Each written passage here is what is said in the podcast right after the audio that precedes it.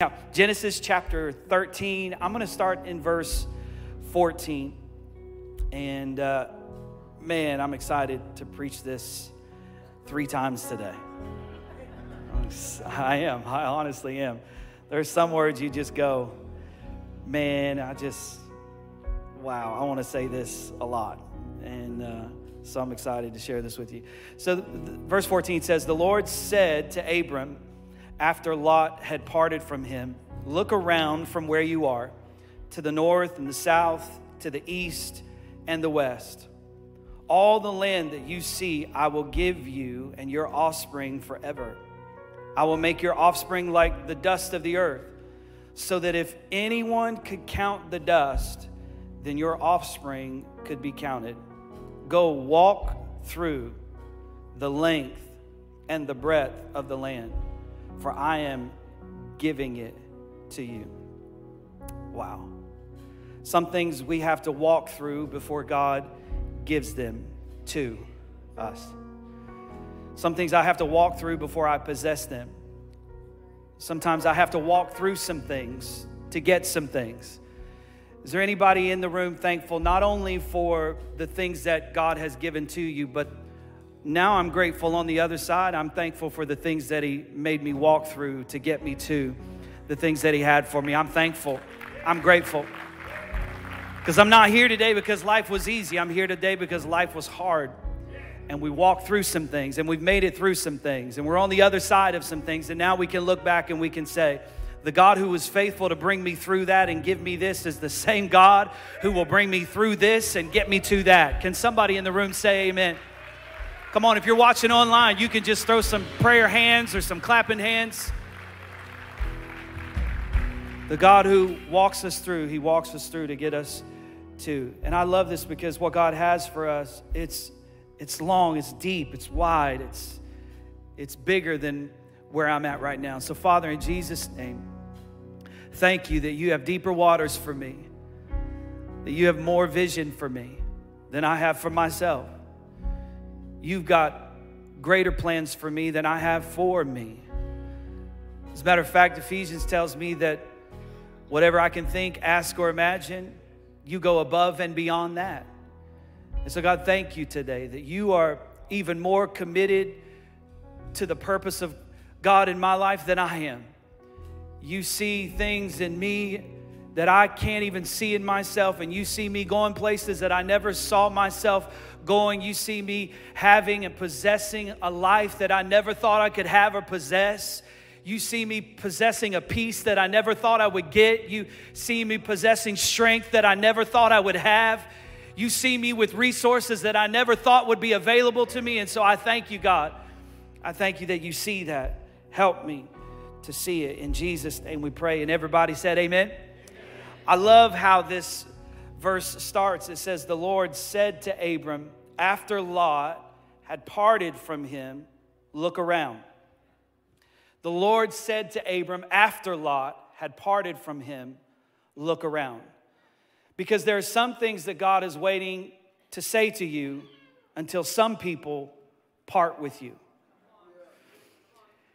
There are some things that God is waiting to reveal to you until some people part ways with you.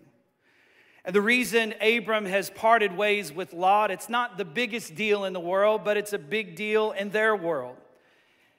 They've been, they've been in disagreement over land and, and property and, and people and things. And Abram decided that it would be better for them to be apart than it would be for them to be together. And so Abram, Abram said, Hey, Lot, if you go left, I'll go right. If you go right, I'll go left because I think we need to separate because I think there's something that God's trying to get to me that He can't get to me as long as you're around. And so, as soon as He makes this intentional relationship decision, God comes in and He begins to show him something that he had never seen about his life before. And I'm telling you, there are some things that God is waiting for you to get yourself in the right place relationally that He's not going to reveal to you until you separate from some places, from some people, from some things. Come on, somebody. Because God wants you to take something from this season and leave it in this season. Not everything from this season goes into the next one. So he's got something special. He's got something new. He's got something that he wants him to look around and see. But as long as he's connected to Lot in this way, he can't say it to him. And then Abram makes another relational decision in Genesis chapter 14. The Bible says with Lot, the Bible teaches us that yes, Abram separated from Lot, but he didn't abandon Lot. There's a difference between separating from someone and abandoning someone. Because when Lot was in need and Lot was captured by the enemy, Abram went and he rescued Lot because he loved Lot. And you don't have to stop loving people just because you separate from people, because we're not commanded anywhere in Scripture to stop loving anybody. We love everyone, we love people the way Christ loved people, but some people we are just not good together. And so God separates us. But in this story in Genesis chapter 14, the king of Sodom comes to Abram after Abram has rescued Lot and he wants to enter into an agreement with him. And so he says, Hey, give me the people, and you can keep the goods for yourself. But Abram said to the king of Sodom with raised hand, He said, I have sworn an oath to the Lord, God the Most High, creator of heaven and earth, that I will accept nothing belonging to you, not even a thread or the strap of a sandal, so that you will never be able to say, I made Abram rich. I love this because there are some people in your life who want to take credit for what God is doing in your life. And God says, I don't want you to have nothing to do with anybody who wants the credit for the thing that only I can do in your life. Is there anybody thankful today that you serve a God who can do what people cannot do? I'm thankful for that.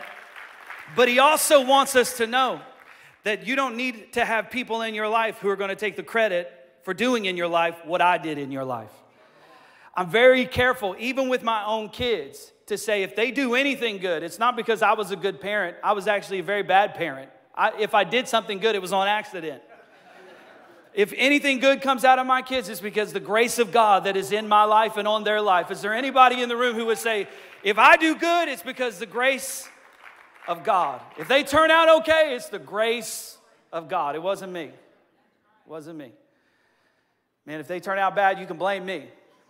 But if, if they do something great, it's, it's God. And so never, never, the Bible teaches, never associate. Don't come into partnership with people that are going to take credit for the things that only God does in your life.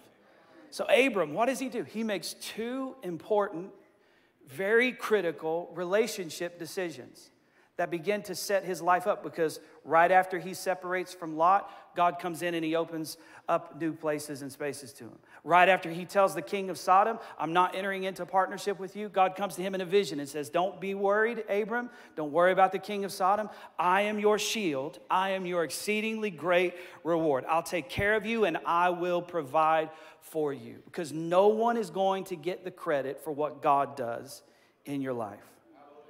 I love this. And so I want to talk to you about separating from people, whether it's separating from people the way Lot separated and Abram separated, or it's separating from this king of Sodom who Abram decided, I'm not going to partner with you. Because the Bible teaches us that there are just some people that we should avoid. Now you're like, oh, no, no, no, no. Jesus, he, no, he wouldn't do that. Oh, no. Jesus talked about entire cities that he rejected, entire spaces and places that he rejected. He, he talked about people that would be rejected, people who would come to him and say, Lord, Lord, we did all this stuff in your name. We cast out devils, we worked miracles. He's going to look at you and say, Depart from me. I never partnered with you. I don't know who you are. So if God does it, then maybe it's something, it's a principle that we can learn from and we do it. First of all, I want to talk to you about three people that you need in your life. Three people that you need in your life. Jesus, such an incredible example of leadership. Jesus rejected any type of celebrity or popularity. He just wasn't about it, wasn't for it. Everything that he did did not uh, point people back to his Instagram profile and You know, I, I would love to have more followers on Instagram. I, one way I could probably do it is if on Sundays I just put I just put my Instagram right up on the screen so you guys would follow me. That'd be great. But I'm not, I'm not really, I, that's not what I'm here for. I'm not on this stage so that I can become more fame. I'm not up here so that I can get you to follow me, get you to listen to me, get you to, I'm, I, that's not why I'm here. That's why Jesus would tell people anytime he did a miracle, he would say, hey, listen, um, listen, don't tell anybody. Because I'm not about the fame, I'm not about the popularity, I'm not about being known, I'm not about YouTube subscribers, I don't need a channel, I, I, don't, need, I don't need all of that. I don't need all of that. Would Jesus use it? Probably, but he didn't need it. There's a difference in using something and needing. There's a difference in using money and needing money. So, so Jesus rejected all of that. His goal was not fame, his goal was not to be popular. His goal was not to be known by the whole world. His goal was to invest into a few people, and those people would change the world. Jesus had three and a half years to do ministry. He chose to invest in people instead of become a celebrity because he knows that life was meant to be done not in celebrity, but, but in community. That's where you really make the difference. Not on a stage, but in a living room. Not on a stage, but in a coffee shop. Not on a stage, but around a table. Jesus knew this. And even when he told us, even when he took 70 people in Luke chapter, 72 people in Luke chapter 10, and he said, Hey, go and preach. He didn't tell them to go to the churches. He said, Go into homes sit at tables with people and tell them about the kingdom of God. If all we do is get together on Sunday and we're not getting in houses and getting in coffee shops and getting in restaurants and getting in parks and, and getting on our jobs the rest of the week, then we are really not doing anything with what God is doing. And what God is doing on Sunday is so important, it's got to get out of here. So, so Jesus rejected all of that. So he invested. He invested in, he empowered 70 people. So Jesus would teach crowds. He empowered 70 people, 72 people. He said, Hey, here's, here's what I want you to go, preach and say, and I'm going to give you authority to do that. He really sat down and he trained 12 people. But he invited three people, three people, into the most private places in his heart.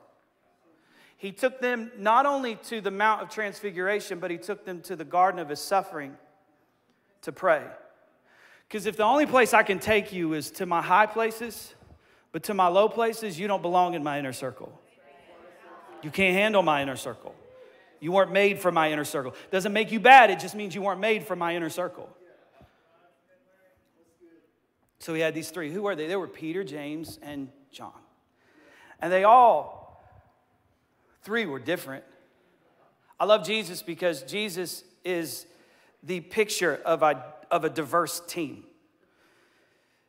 Jesus, Jesus would have disciples that would look a lot like right wingers and left wingers today. Some of them were zealots politically. They were, they were, a zealot in that day was a person who wanted to overthrow the government, not intellectually, but physically. He had a guy on his team named Simon the Zealot. This is who he, is who he recruited. So he had a very diverse team. But Peter, James, and John were really critical to the birth of the church, the expansion of the church. And John, in particular, is critical to where the church is going. John, who wrote the book of Revelation,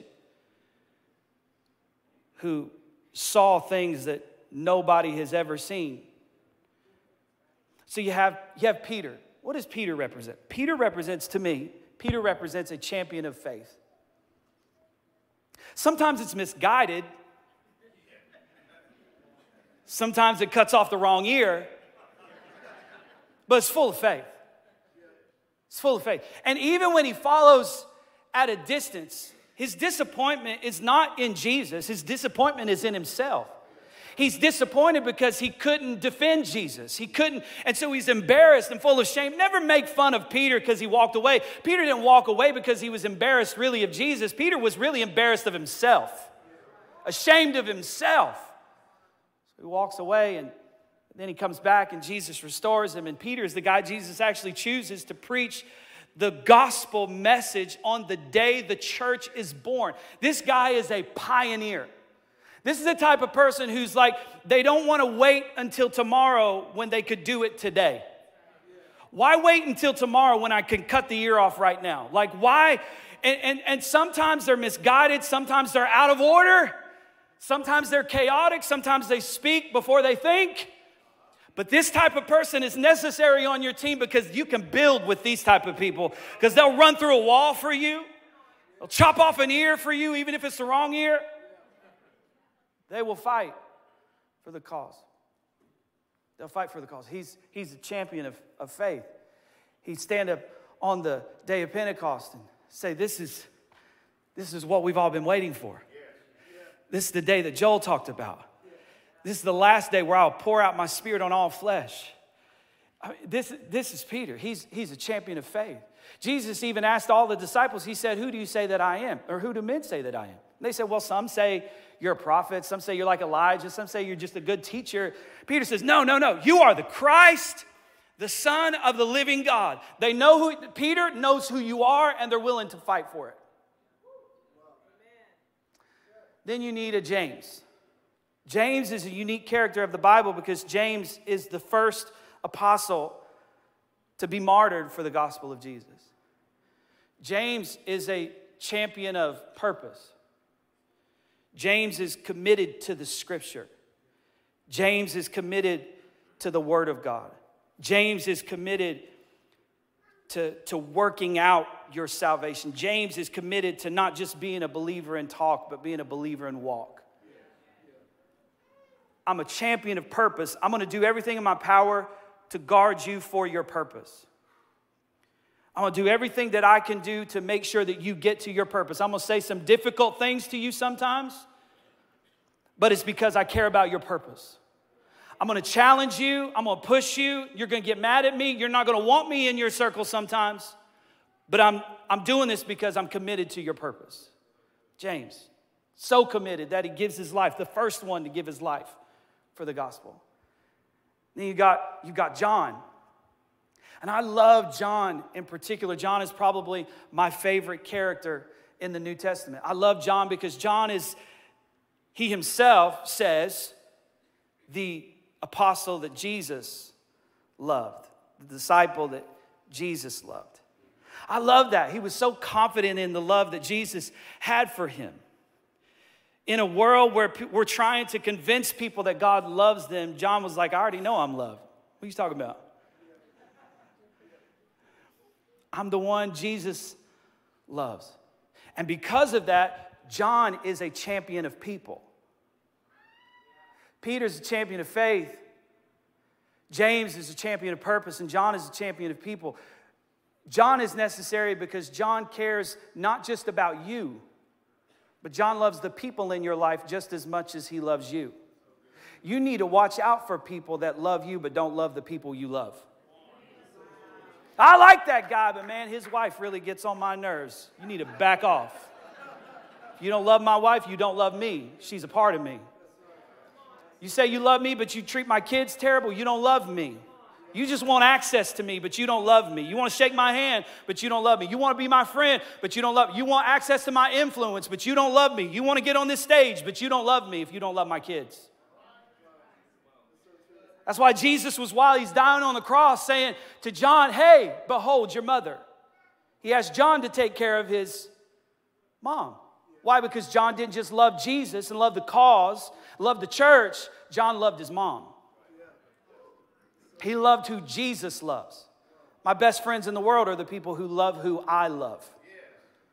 It's easy to love me. I'm the guy on the stage, I'm the guy with the microphone, I'm the guy with this great hair.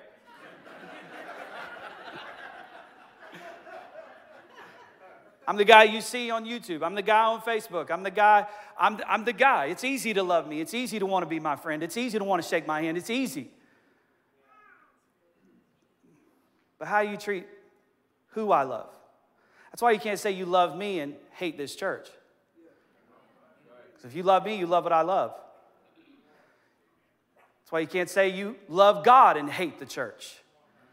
Because if you love God, you love what He loves. You can't say, I love God, but man, I hate the world. You can't do that because you got to love. If you love God, you love what God loves. Oh, man. John, he's a champion of people, he's a caretaker. Takes care of not just you, but he takes care of the people around you.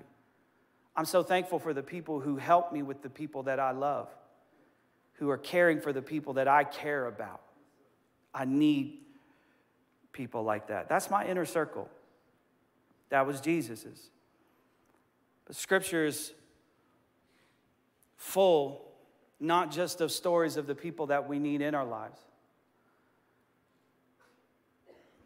It's complicated. Scripture is full of people that we don't need in our lives. People we should, scripture even says, uses the word avoid. Wow. 2 Corinthians 6 and 14, we talked about this last week. We talked about unequal yokes. And the unequal yoke, it talks about in 2 Corinthians 6 and 14, is together with unbelievers, or righteousness with unrighteousness, or light with darkness. The Bible teaches us that we should not partner with them. We should not enter into covenant agreement with unbelievers. It's important. And it's not just because unbelievers are unbelievers, because I've met, I've met, I've met people who aren't saved that I like more than people who are saved.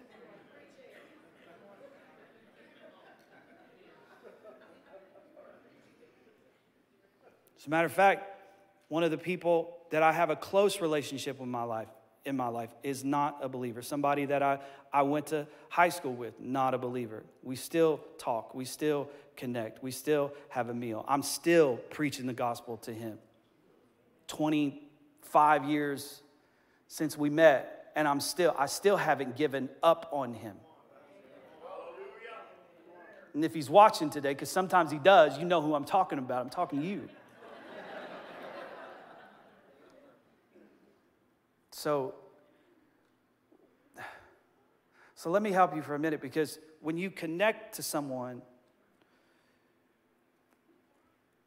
when you make covenant with someone, the yoke is a picture not of just two people connected, but of two people carrying something. And so when you connect with someone, you have to understand that that person comes with a burden And not only are you in relationship with them, you're in relationship with the thing they're carrying. So we've got to be very careful about that with unbelievers. This is the Bible. And if you want to get mad, get mad at the Bible. Because I don't really have an opinion. I'm a preacher of the word. Someone asked me one time, What's your opinion on this? I was like, I really don't have one. I have a word. Because we can argue over opinions, but if you disagree with the word, you're wrong. you, you do. So, so, so it's not just about the person, it's about their burden. And I want to give you just a few different types of people that aren't unbelievers, but find themselves in churches every Sunday that the Bible teaches us to avoid. First type of person is an angry person. Proverbs 22, 24, and 25 say, Do not make friends with a hot tempered person. Do not associate with one easily angered. I'm thankful that it says easily angered. And we're going to talk about the difference here in just a second. He says, Or you may learn their ways and get yourself ensnared. Wildest thing I've ever seen happen in my life. I was at a football game in 1996. I was at Elizabethton High School. We were playing Cherokee. I was sitting beside a friend of mine, group of friends. We were together. This friend of mine was always just kind of looking for trouble. So he picks up a little bitty rock. It's not a big rock, it's just a little bitty thin rock. And he's like, Watch this. I was like, What? Watch what? Throws the rock. And I'm like, oh, oh. He hits the only person on the sidelines other than the coach without a helmet on. A player. Hits him in the back of his, this kid was bald too. So, like, you could literally from 100 yards see the blood running out of his head. The kid is angry. He knows it came from the stands. He turns around and he runs over to the stands and he's yelling at people. The coach runs over, jumps up in the stands, is challenging the entire fan base to a fight. He says, If you'll just tell us who did it, I won't bring up every player on my team. So nobody would tell. And I knew just because I was close to the person who threw it, I was whatever they had gotten themselves into, I was in it too. So, because if I get up and walk away, I look like the guy who did it. there he is. so I'm just sitting there quietly. I'm not, I'm trying not to say a word. I'm just looking down. Well, the coach, nobody says anything. And then the coach decides to tell his whole football team to rush the stands. They run up into the stands. They're taking their helmets off, and I'm seeing people get hit in the face with helmets. I mean, this thing is crazy. People were taken off in stretchers, ambulances were all over the place. Our coach got hit by a player from the other team, broke ribs in our, on our coach. I mean, the thing went wild. It was the biggest brawl I've ever seen in my life. And somehow I escaped with my life. but I got caught up because I was connected. I got caught up in something that I wasn't even a part of just because of who I decided to be friends with. Hmm. Proverbs 15 18 says, A hot tempered man stirs up strife, but he who is slow to anger quiets confrontation. Where are these people? That know how to quiet confrontation. The only people I see right now that they're talking about on television are people that know how to make it worse. Why? Because unlike James 1:19 says, James 1:19 says this, it says, "Be slow to anger, slow to speak, quick to listen." But we flipped it. We are quick to anger, slow to listen. Here's the difference between a person who is angered and a person who is easily angered. A person who is easily angered, it's their first response, not their last resort. It's their first response. And the Bible goes on to say in James, James 1 there in 19 and 20, 20, verse 20 says that the wrath of men, of men or the anger of men does not produce the righteousness of God. You cannot get righteous results with human anger. If you want righteous results, you have to do righteous things. What does a righteous thing look like? Well, Romans tells us don't repay evil with evil, but overcome evil with good. Be so good to people that their only response is, I can't be evil to you anymore. I can't yell at you anymore. You're being so kind I don't even know what to do with your kindness, so I'm just going to go over here.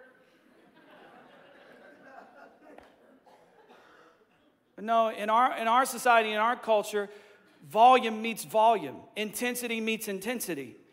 And, and, and whoever has the loudest mouth and the biggest guns wins.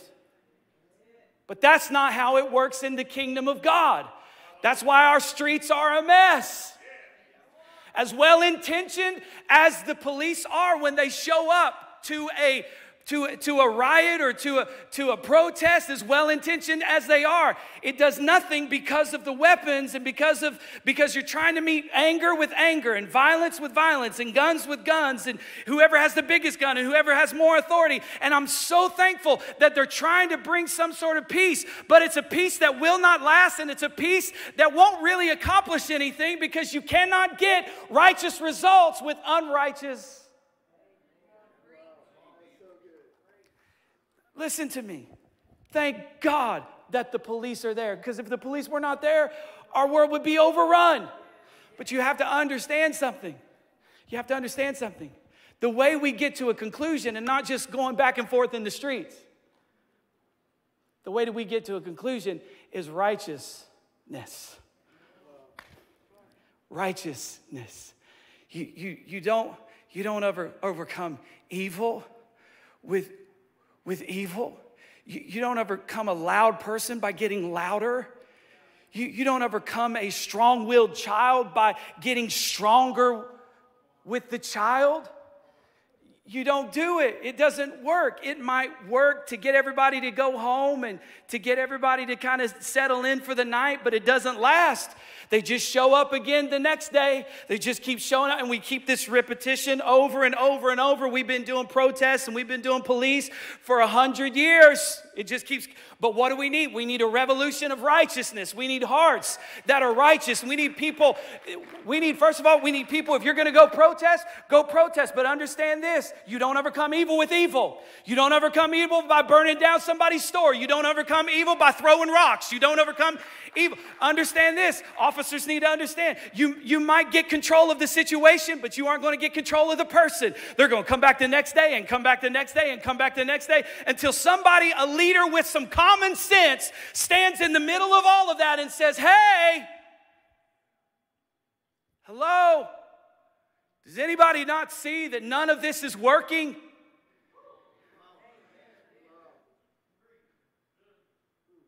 Like your anger isn't helping, your response isn't helping.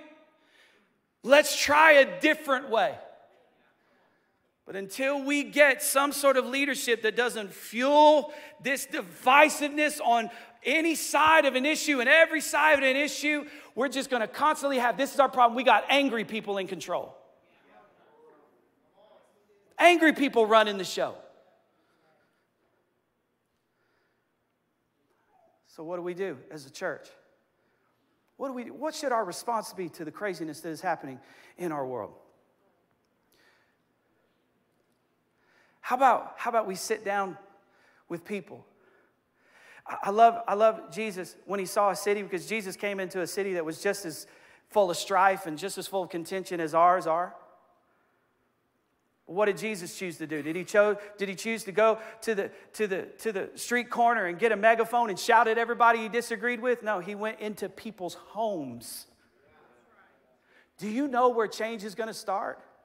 When we start going into people's homes, lives, bringing the goodness of God to our job, bringing the goodness of God to, to the places and spaces that we go and we interact with people, bringing that goodness into families, bringing that goodness to people who we disagree with, bringing that goodness to people who we don't like, bringing that goodness across the street to our neighbor who we haven't talked to. How do we think the world is going to change when we don't even know our neighbors?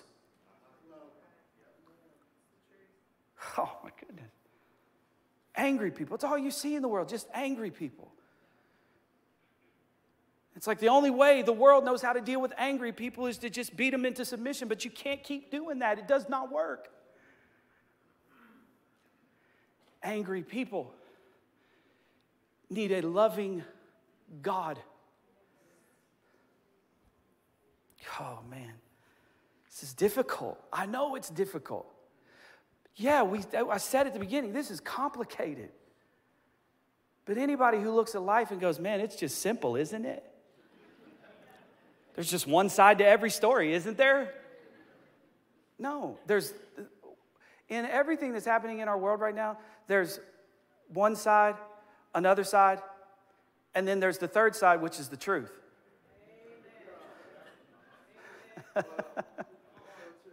there's your side, there's my side, and then there's the truth. And somebody needs to stand in the middle for truth. But we're too busy going to our politics and not to Jesus. We're too busy going to Fox and CNN for our opinion and not to Jesus and His Word. We're too busy. Hey, I'm going to watch TV tonight, and hey, hey, uh, hey, Sean Hannity, tell me how to feel about everything. Hey, Tucker, tell me how to feel about everything. Hey, hey, Don Lemon, tell me how to feel. It. Hey, Anderson, tell me how to feel about everything. Hey, NBC, MSNBC, tell me how to feel. Tell me how to think. What do they do? They tell you what happened, they tell you how to think about it, and they tell you why you should be mad at everybody. Why? Because they're angry. They're angry. Right, left, they're angry.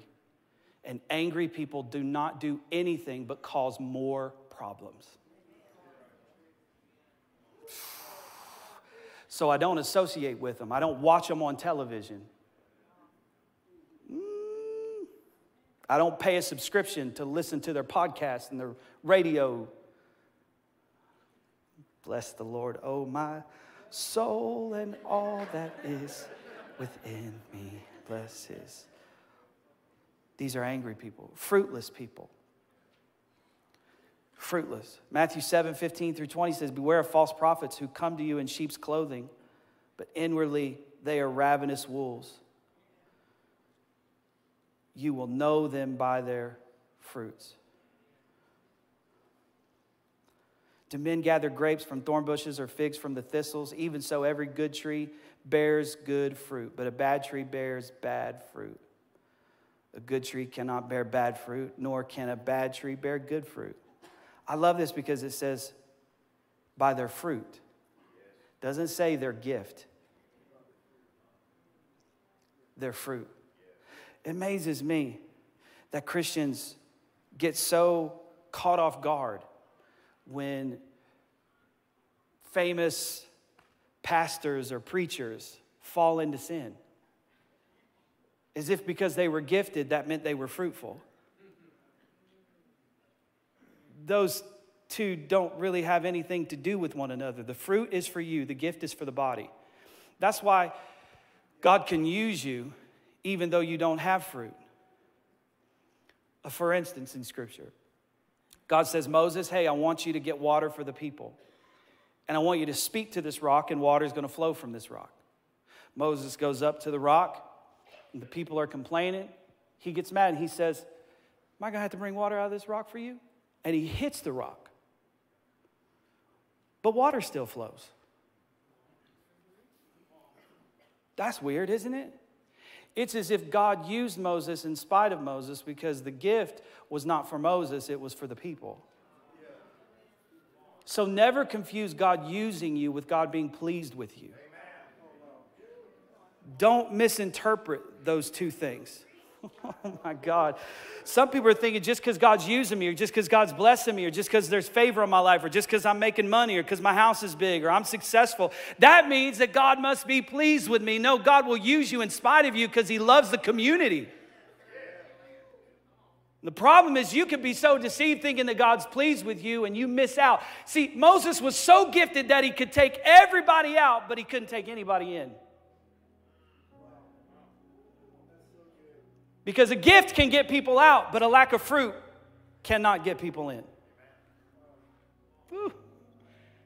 Moses, he's like, You want me to let me get this water out of this rock for you? That's why we shouldn't be shocked when you see something like what happened with Ravi Zacharias. I'm not shocked. People are like, Are you shocked? Can you believe? No. First of all, we turned a man into something he wasn't a celebrity and an icon and famous. And, I've, I've seen it too many times. Gifted people think that God's pleased with them, not realizing that the gift isn't for them because you don't get to use the gift on you. He gives these gifts for the body. Some people are like, man, Robbie, your, your life must be full of no problems because you have so much advice to give. if I only took half of the advice I give, my life would change. Because I can't preach to me. I, I need a pastor. I can't pastor me. I can't prophesy to me. People like, prophesy to yourself. No, that's not the way the gift works. The gift is for the body. Prophets need accountability. That's what you saw in this last election season. Prophets on YouTube with no accountability saying crazy stuff, and they got away with it because nobody holds them accountable. So God doesn't need more gifted people, God needs more fruitful people. By your fruit, you will know them. Don't think just because somebody is gifted that they're fruitful. We stand with me? I need to, I need to let you go. Think about this Paul, the same guy who could, who could give you a handkerchief and heal you, can't get rid of a thorn in his flesh. Couldn't do it. Peter, the Bible says Peter's shadow healed people. Peter couldn't heal his own mother in law. Jesus had to come in and heal Peter's mother in law. I don't know if it's because Peter didn't want to heal his mother in law or just because Jesus is like, watch this, Peter. it's inside joke. Heal your mother in law. But watch this. Sometimes your gift doesn't even work on your family. When I go home, my kids don't care I'm Pastor Robbie. I told my kids I was so mad one time. I looked at them. I said, listen, I sat them all down. I said, listen, people will put me on a plane, fly me across the country, and pay me to tell them what to do. And you don't listen to a word I say.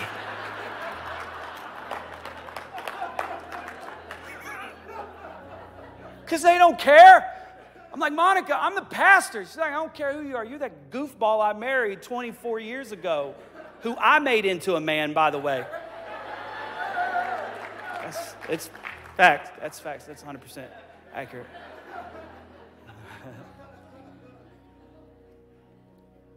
so, watch this. If angry people, fruitless people, watch this scripture. This is this is really tough one. 1 Corinthians 5 9 through 11. Listen, Paul says, When I wrote to you before, I told you not to associate with people who indulge in sexual sin.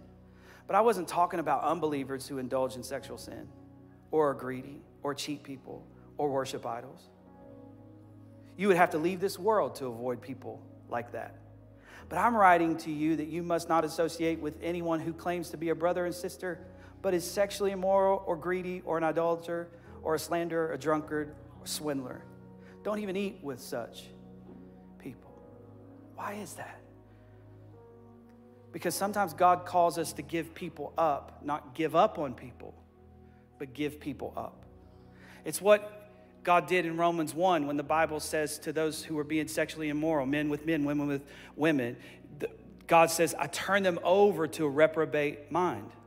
I turn them over to the consequences of their sin. I didn't give up on them because God doesn't give up on anybody. I turn them over. I, am going to allow them to fulfill the concept, to feel the full weight of their sin because if not, they won't turn. And sometimes we have to give people up, not give up on people, but give people up.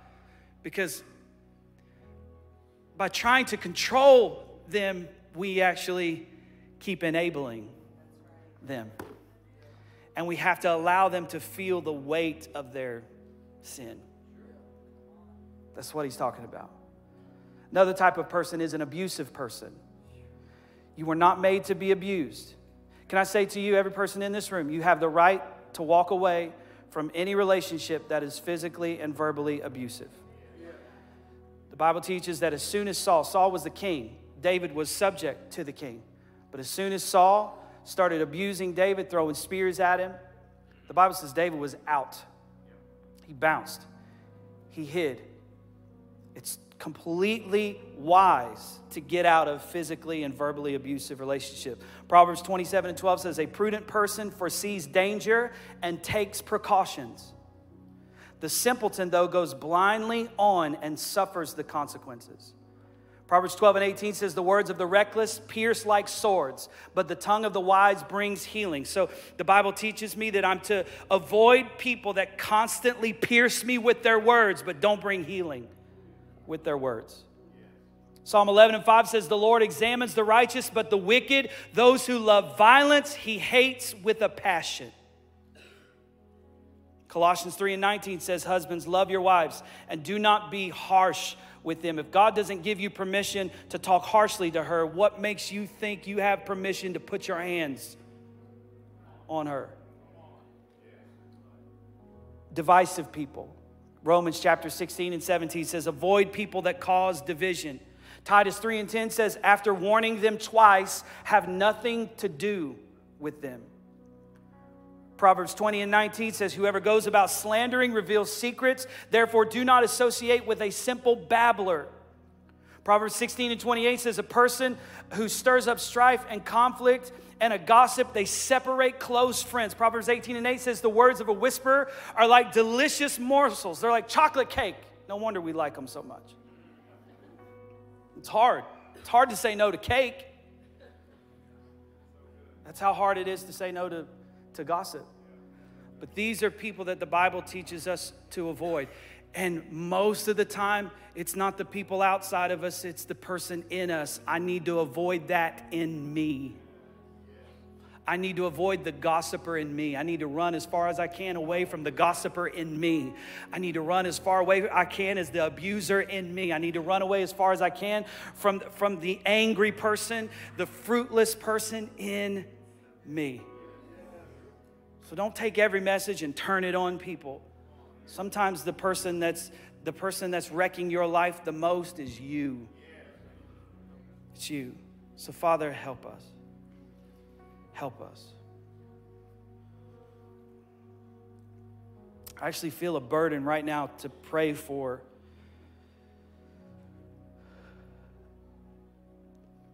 to pray for our police officers. I don't know why I'm feeling this right now. I didn't feel this in first service. And I don't want to call you out um, in the service. I don't want you to raise your hand or anything like that or come up front. I don't want to do that to you. But I feel this burden because I've talked to so many officers right now who, who are so frustrated because they feel like they're giving their best and it's not making any kind of difference and they see uh, they see what's happening in other communities and first of all they're praying that it doesn't happen like that here. We're praying that.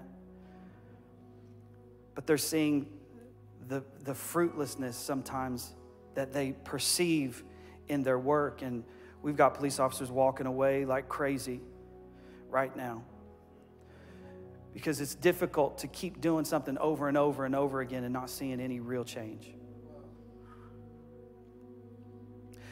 And it's got to be even harder for Christian officers who, who are not there just for a job, Christian men and women who go there because they really want to. This might not even be something you can do inside of your the system that you're a part of, but this might be something that that you can begin to lead. Maybe you can't lead this so much verbally right now, but you can lead this with your lifestyle. I want to pray that God, the same grace that's on my life when I open up my mouth and speak and people listen and lives are changed, I want to pray that the same grace of God falls on your life right now. What people don't understand about police officers is they're so much more than just the enforcement of law. They're or the protectors of law is they're psychologists they're counselors. They have to be so much and they're so not prepared to be everything a community needs them to be. And so let's pray for them right now. I want to pray. I, I just felt a burden as I was sharing that because I see it. I see the frustration. I see the frustration on, on both sides of, of what's happening in our country right now, but I see, I see people who, who want to make a difference, who are trying to make a difference but feel like they can't. And I know we're a little over and the parking lot might be a madhouse. I'm so sorry. But I just I have to pray for this. So Father, in Jesus' name, I'm praying right now that you would not only to fulfill a job, but they're there to they're there to make a kingdom difference. And that you have not just gifted them, but you have anointed them. You've anointed them to do what they're doing. And so we ask you right now that they would begin to, there, there would be a, a weight to their words that's unexplainable. There would be a, a heaviness to their, to their words that they can't even, they can't even put into words. But there would be a, a kingdom breakthrough in law enforcement in the name of Jesus. And I pray for those who are right now growing weary in doing well. I pray that they would not quit. I pray that you would reignite their passion, reignite their heart, reignite their zeal for the, re, for the same reasons that they began, that you would, you, would, you would give them that same passion again, that you would reignite their hearts, that you would re energize them and their families. I know they're weary. I know they're tired. I know they're ready to give up. I know they feel like nothing's changing, but I'm telling I believe with all of my heart we are, we are, we are on the precipice of a breakthrough, a breakthrough in the enforcement of law in this nation. I believe that with all my heart. I don't, I don't talk like this. I, God, I just feel this in my spirit. There's a kingdom breakthrough getting ready to happen in the law. And let this community be an example. Let this community lead the way. Let the policemen and women in this community lead the way. In the name of Jesus, we pray. And the church said, Amen. Hallelujah, man. I feel something strong on that today.